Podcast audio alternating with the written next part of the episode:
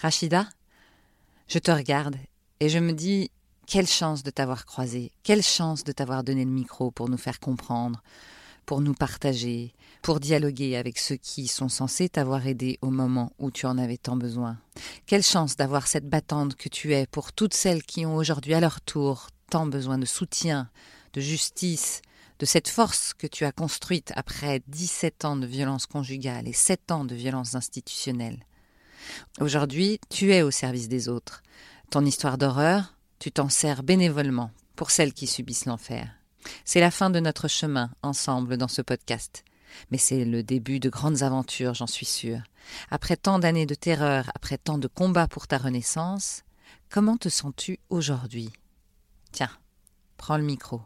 C'est le tien finalement. C'était une fois l'histoire d'un jour qui vit mourir deux fois le grand amour. Elle attendait là son prince, son roi, pour lui dire ces trois mots velours. Il était mille fois. Je vis toute seule et je savoure ma liberté. Je, je me construis petit à petit. C'est très lent, c'est sûr que c'est très lent. Mais euh, je suis restée 17 ans avec cet homme, donc je pense qu'il faut autant pour me reconstruire. Par moments, je perds pied, euh, encore de temps en temps. J'ai un épuisement que des fois, quand euh, inconsciemment, en fait, quand je, je, suis témoin de quelque chose qui, qui peut-être qui me, qui me fait écho, bah, la nuit, je dors pas, je fais des cauchemars encore. Ça m'arrive de faire des cauchemars et du coup, le lendemain, je suis épuisée, donc euh, c'est difficile. Mais c'est euh, c'est plus comme avant, ça passe très vite. Je reprends ma force aussi dans le fait que j'ai des rendez-vous avec les femmes chaque victoire d'une femme, c'est aussi ma victoire. Et franchement, ça me donne autant que je donne. J'essaye de faire en sorte que les femmes ne passent pas par les mêmes difficultés, par les mêmes chemins périlleux que j'ai emprunté moi. Et j'ai fait des allers-retours des fois jusqu'à épuisement euh, total, quoi. Des fois, ça m'est déjà arrivé que pendant euh, trois, quatre jours, j'arrivais plus à me lever tellement que c'était épuisant. Donc cet épuisement, maintenant, toutes les femmes que je connais autour de moi qui ont passé euh, des, moments très difficiles, euh, euh, elles, n'ont pas à vivre ça. C'est-à-dire juste le fait que je suis avec elles, des fois elles font toutes seules, hein, mais juste le fait qu'elles se sentent épaulées, soutenues moralement, que je fais la démarche avec elles vers d'un rendez-vous, par exemple, d'une rue, euh, jusqu'à l'institution, eh ben, on parle ensemble, on dédramatise les démarches, on dédramatise cette peur de l'institution, et du coup, ben, les femmes, elles s'en sortent très très bien et avec moins d'embûches, quoi.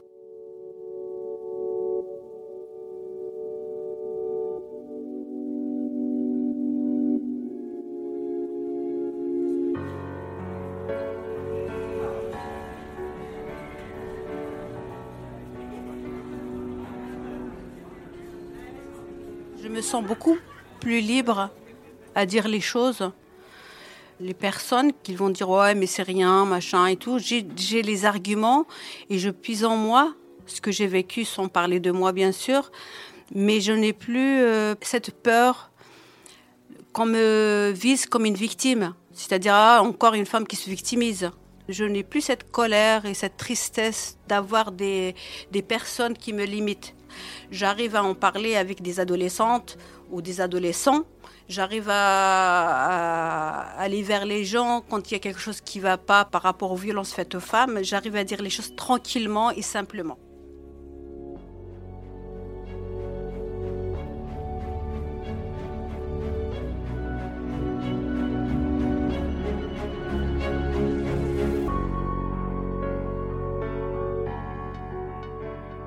Moi, dans la rue, des, fois, je vois euh, symboliquement des femmes qui sont presque en train de s'écrouler.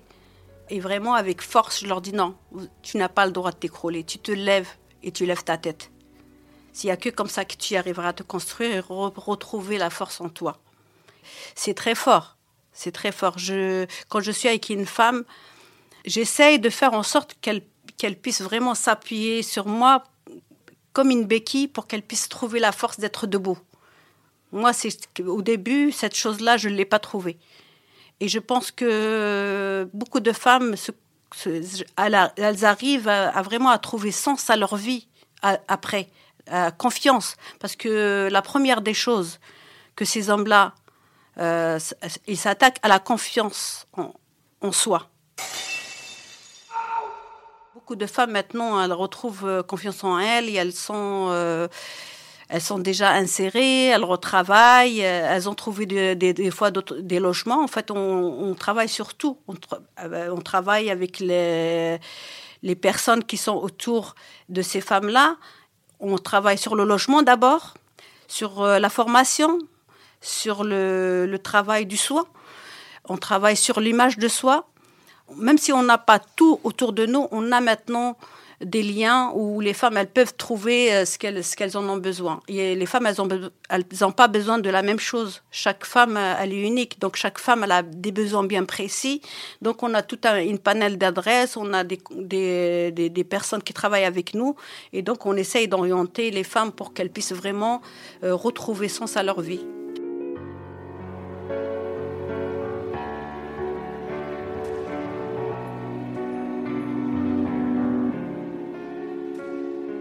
C'est encore euh, en travaux. c'est vraiment ça, c'est encore en travaux. Il y a beaucoup de choses qui sont en train de se mettre en place et c'est très lent en fait, c'est très très lent.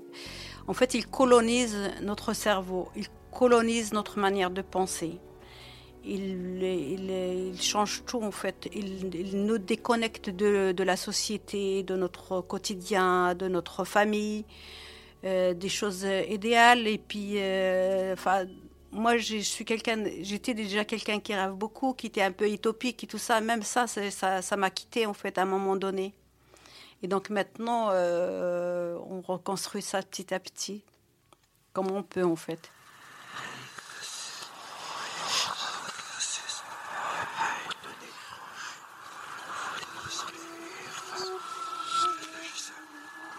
Ça arrive que, que des femmes que j'ai accompagnées, on est obligé de, de, faire en sorte de, de, de, prendre des petites rues parce qu'elles sont suivies. Ça nous arrive aussi à la maison des femmes Thérèse Claire que des hommes viennent suivre leurs femmes jusqu'à là-bas. On essaye d'être tranquille, calme et on attend que, que ça passe ou bien on sort par l'autre côté, quoi, ou, on change de, quai, ou on fait en sorte. Euh, de les semer un petit peu. Moi, j'essaye de ne pas parler avec eux parce que c'est comme ça qu'on les nourrit, en fait. En fait, c'est ce qu'ils cherchent. Ils cherchent euh, la confrontation. Donc, c'est pas la peine. J'ai pas du tout envie de rentrer dans, ce jeu de discussion avec eux. La dernière fois, j'ai rencontré une, euh, dame qui dans une piétonne et elle m'a dit alors là, je te lâcherai pas, tu viendras boire un, un thé chez moi et je l'ai trouvée rayonnante. Elle a retrouvé un emploi super bien payé. Et donc, euh, je rentre chez elle et je la trouve épanouie, avec euh, une autre façon de vivre, avec son enfant qui est, qui est merveilleux. Euh, alors que je quand je l'ai rencontré la première fois, il était triste. Et là, vraiment, dès que je suis rentrée, il me montrait sa chambre avec ses jouets, il m'invitait à jouer avec lui. J'ai trouvé ça formidable, quoi. En fait, les femmes, elles ne demandent pas plus que ça, en fait. Elles demandent juste de vivre dans la sécurité elles vivent en sécurité avec ses enfants, avoir un toit protégé par, euh, par l'État. Normalement, c'est le rôle de l'État de protéger chaque individu. Pour moi, c'est une victoire que, que je savoure aussi. Hein. C'est aussi ma victoire. Quand cette fille, enfin, cette femme m'a arraché de la rue pour, euh, pour me montrer euh, son chez elle et pour me montrer aussi l'ambiance dont, dont elle vit, eh ben, euh, je suis rentrée, je me suis assise euh, dans le, euh, enfin, dans son canapé tout nouveau, magnifique, bien confortable. Puis elle me regarde et elle m'a dit, tu sais, tu es un petit peu ma maman, parce que tu as participé aussi dans ma nouvelle naissance. Et j'ai trouvé ça très beau. Il suffit d'une fois, une fois, c'est assez. Ce n'est pas un conte de fées.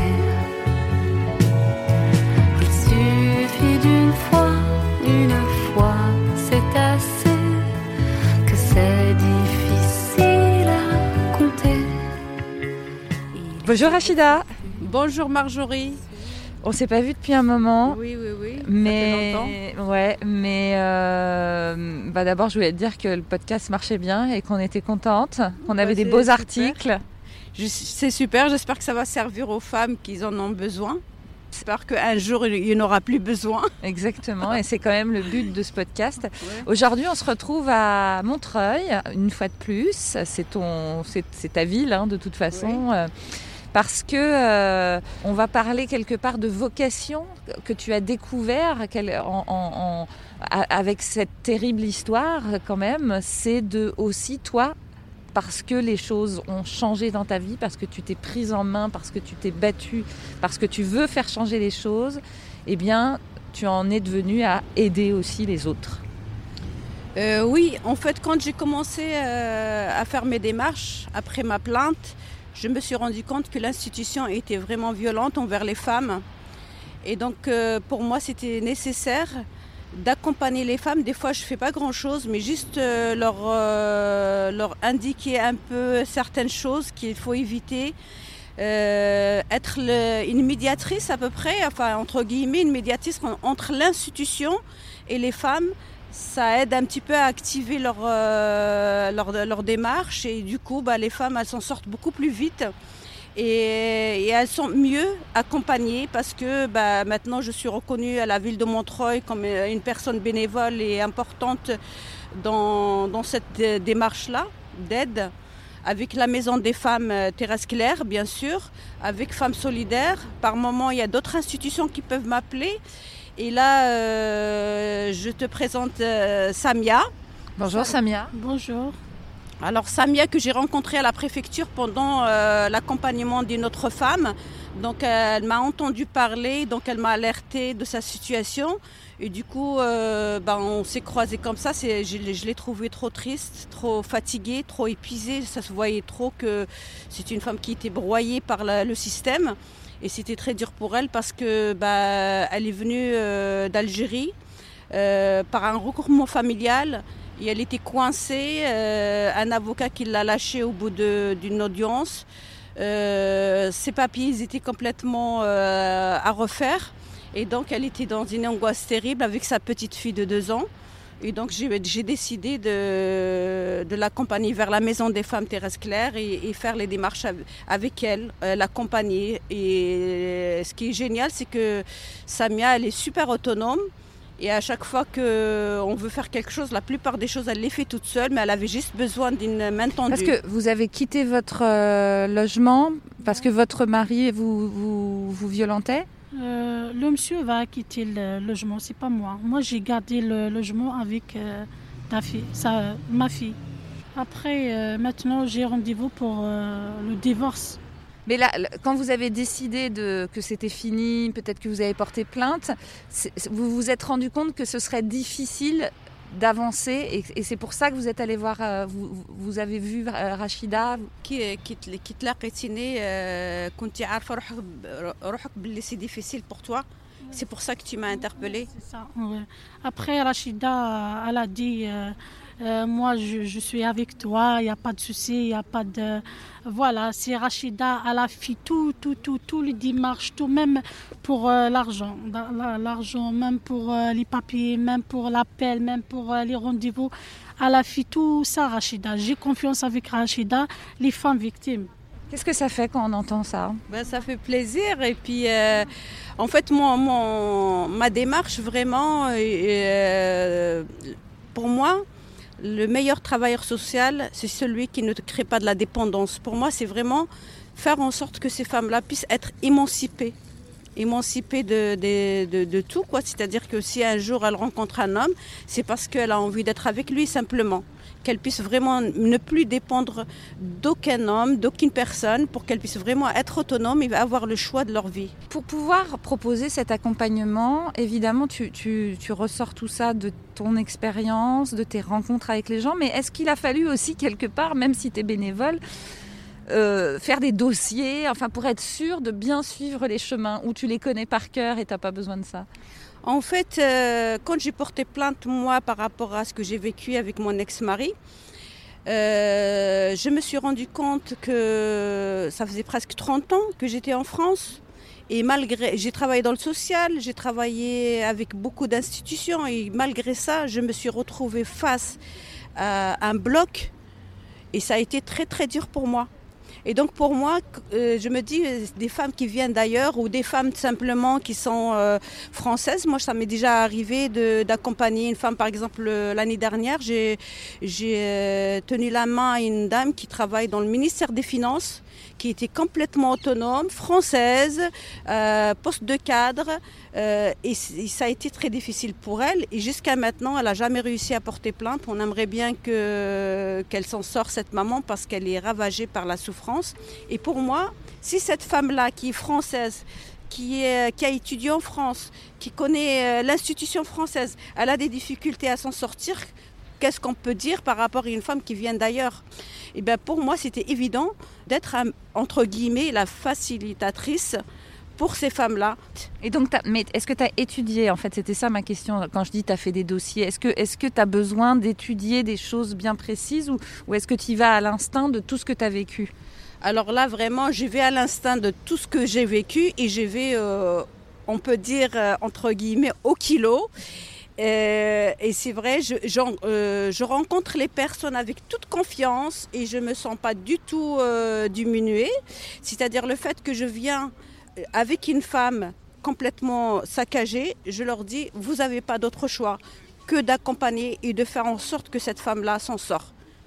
Là aujourd'hui, on va aller à Pôle Emploi pour Samia. pourquoi Pôle Emploi? Rachida, elle a dit pour besoin le travail, besoin pour euh, les diplômes, pour travailler, pour, euh, avoir une vie. Oui, voilà, une vie. Euh, vie indépendante. voilà, c'est ça. C'est marrant parce que quand je regarde vos yeux, vous avez vraiment l'air d'avoir confiance en Rachida et vous. J'ai confiance totale, confiance 100%. Samia, elle, a commencé à chercher de l'emploi dans le ménage alors qu'elle est professionnelle, elle est coiffeuse. Et donc je lui dis, les femmes, elles se dévalorisent énormément après elles, perdent confiance en elles. J'ai dit pourquoi changer de métier? Tu es coiffeuse et je pense que tu es capable de refaire une formation en France pour rester dans ton métier. C'est très important. Tu aimes ça, tu as fait ça déjà, tu as déjà travaillé en tant que coiffeuse, bah, tu vas évoluer vers là. C'est bien qu'elle soit un peu dure comme ça Oui, bien sûr. Oui. Elle m'a donné euh, la volonté pour travail, pour stage, pour euh, tout ça. C'est pas facile. Euh, moi, je viens d'arriver à la France, je connais pas le français, je connais pas, même pas, je connais pas rien. Après, euh, Rachida, tout ça, tout ça, c'est Rachida. Et cette force, tu la puises d'où? De, colère, de connaissance, d'envie de lutter, peut-être même des violences que tu as subies et de ton mari, de ton ex-mari et de l'institution bah, Moi j'ai vécu, euh, le patriarcat il est euh, au niveau mondial, en fait il n'y a pas de pays qui est, même en France, euh, on peut, on peut que constater plusieurs femmes meurent chaque mois. Je suis née aussi dans un pays où le patriarcat c'est une banalité en fait. En Algérie c'est comme ça. Euh, beaucoup de pays où c'est comme ça et c'est pas autrement. Donc quand je suis arrivée ici en France, pour moi j'avais euh, euh, atterri dans un pays libre et là je me rends compte que je me suis fait piéger en fait parce que j'ai eu confiance. Pour moi cette colère elle vient aussi pour que les femmes puissent aussi euh, reprendre confiance en elle et s'émanciper pour être libre de, euh, de, tout, de tout le monde. Bah alors du coup, on va aller à Pôle Emploi ensemble, euh, non pas pour toi, mais pour Samia. On y va, Samia? Oui, on y va. Donc là, on va vers Pôle Emploi. Rafida, tu, tu, connais par cœur cet endroit ou Oui, je connais par cœur parce que j'habite là et puis parce que moi aussi, bah, j'avais accès à ce lieu. Déjà, ils sont ravis quand euh, je viens pour euh, accompagner une femme parce que ça leur facilite beaucoup leur ah travail. Bien sûr. Parce que je connais très bien les femmes, elles se confient beaucoup à moi et, du coup, bah, au lieu de passer 3-4 euh, entretiens, des fois au bout d'un entretien ou deux, l'affaire est réglée. quoi. Xamia, est-ce que vous, vous, avez eu, vous avez un petit peu plus confiance en vous depuis que Rachida vous aide? Oui, on confiance, oui. oui. Ça va maintenant. Il y a du monde, hein, dis donc. J'ai vu beaucoup de monde euh, rentrer. On va, on va essayer. C'est toujours comme ça ici? C'est toujours comme ça, il faut attendre. En fait, c'est la crise sociale. En fait, il y a beaucoup, beaucoup, la crise sanitaire et la crise sociale qui a fait qu'il euh, y a beaucoup de, chômeurs, il y a beaucoup de personnes en grande précarité. Donc euh, quand on arrive à cette heure-ci, en général, c'est lent. quoi.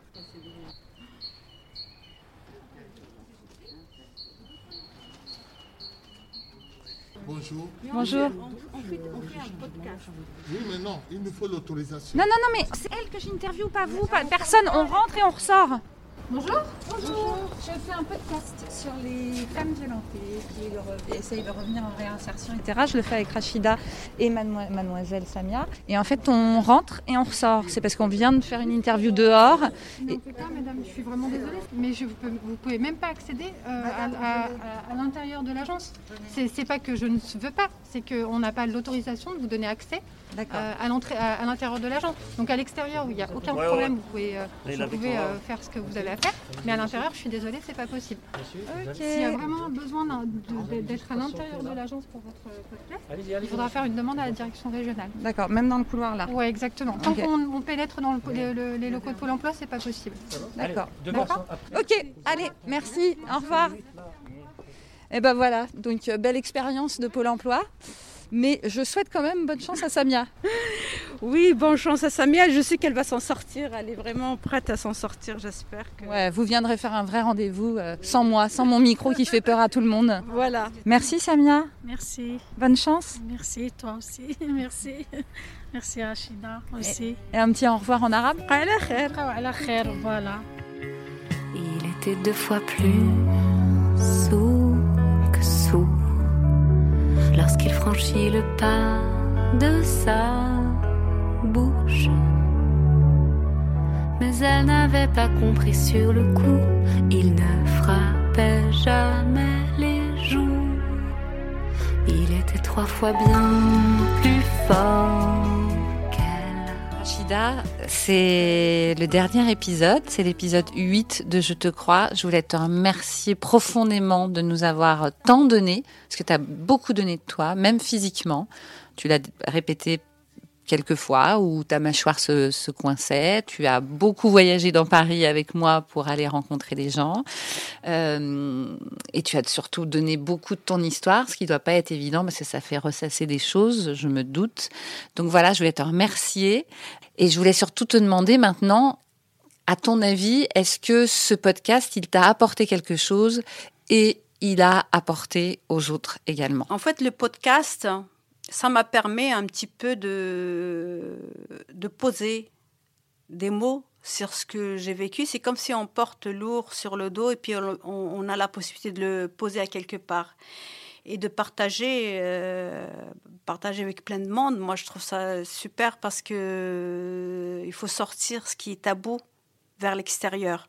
Et pour moi, c'était très important. Le jour, je me rappelle, peut-être je l'ai déjà dit sur le podcast, mais je me rappelle le jour où j'ai porté plainte. Ce jour-là, j'avais, j'avais, je, marchais et dès qu'on me disait bonjour, il y avait des fois euh, des gens que je connaissais même pas. Euh, et, j'avais envie de leur raconter. Je racontais à des gens que je connaissais même pas tout ce qui m'est arrivé. J'avais l'impression que j'étais devenue comme un torrent. Et, tout, tout, il fallait que ça sorte. Tout le monde doit être au courant de ce que j'ai vécu. Alors que c'est des choses que j'ai fait taire même à ma famille proche ils n'étaient pas au courant. Et donc le podcast, pour moi, c'est ça en fait. C'est-à-dire euh, dire ce qui a été tabou, dire ce qui ne pouvait pas se dire, que tout le système nous fait croire qu'il faut que ça reste en privé, et eh bien maintenant, tout le monde le sait. Et je pense que c'est aussi un début à tout, et j'espère que ça va servir à d'autres femmes, que toutes les femmes sachent que elles ne, ne doivent pas faire taire la malveillance et la maltraitance et la violence. La violence, c'est pas une affaire euh, privée, c'est une affaire que tout le monde doit être concerné. Ça dédramatise l'institution. Le fait que j'ai rencontré un gendarme qui était responsable, le fait que j'ai rencontré quand même euh, euh, une avocate qui était géniale, qui peut parler du droit, qui peut expliquer que ça c'était possible et ça c'était difficile, mais c'est normal que ça soit difficile parce que ceci, cela, elle expliquait pourquoi c'était compliqué. Et le fait que aussi je parle avec des, des personnes professionnelles de l'accompagnement psychologique, c'est important d'avoir rencontré ces gens-là de différents horizons pour un petit peu mettre de l'ordre dans notre chemin d'accompagnement. Même si je suis que bénévole, euh, je me sens complètement professionnelle. Je pense que le fait que dans ce podcast, il y a plusieurs professionnels du droit et de l'accompagnement psychologique, ça peut aider les personnes euh, à trouver des repères. Merci encore Rachida, merci pour tout. Et euh, maintenant, je pense qu'il n'y a plus de doute. Tout le monde peut te dire je te crois. Parce que je pense que tu vas nous aider aussi pour la suite. Évidemment, euh, on ne va pas s'arrêter là. Plusieurs saisons arrivent de Je te crois, notamment le harcèlement scolaire pour la deuxième saison.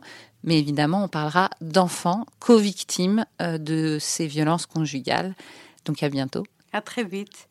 Et je pense aussi, il, je me crois, il faut que les femmes se croient aussi.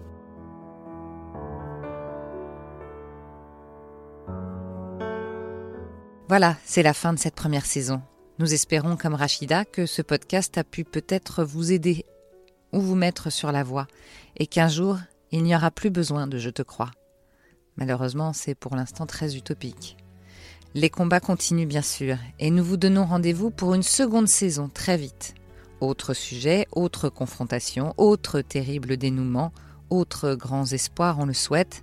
La seconde saison donnera la parole aux harcelés scolaires, qui malheureusement, actuellement, font beaucoup la une des journaux.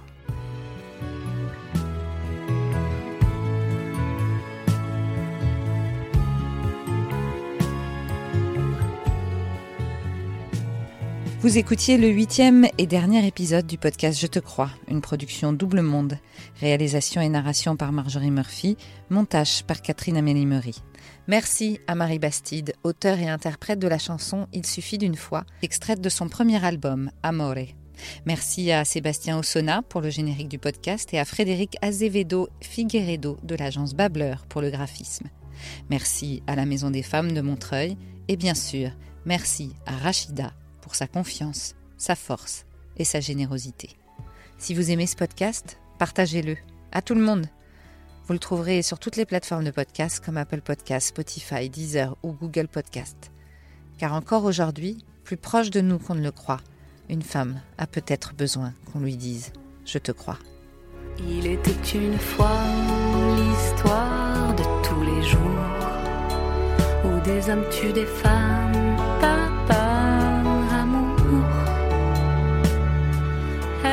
au milieu d'une phrase ou deux, sous le coup de trop qui les tue. Il suffit d'une fois, une fois, sur elle une main soit levée. J'attends le jour où l'on ne comptera plus une seule femme assassinée.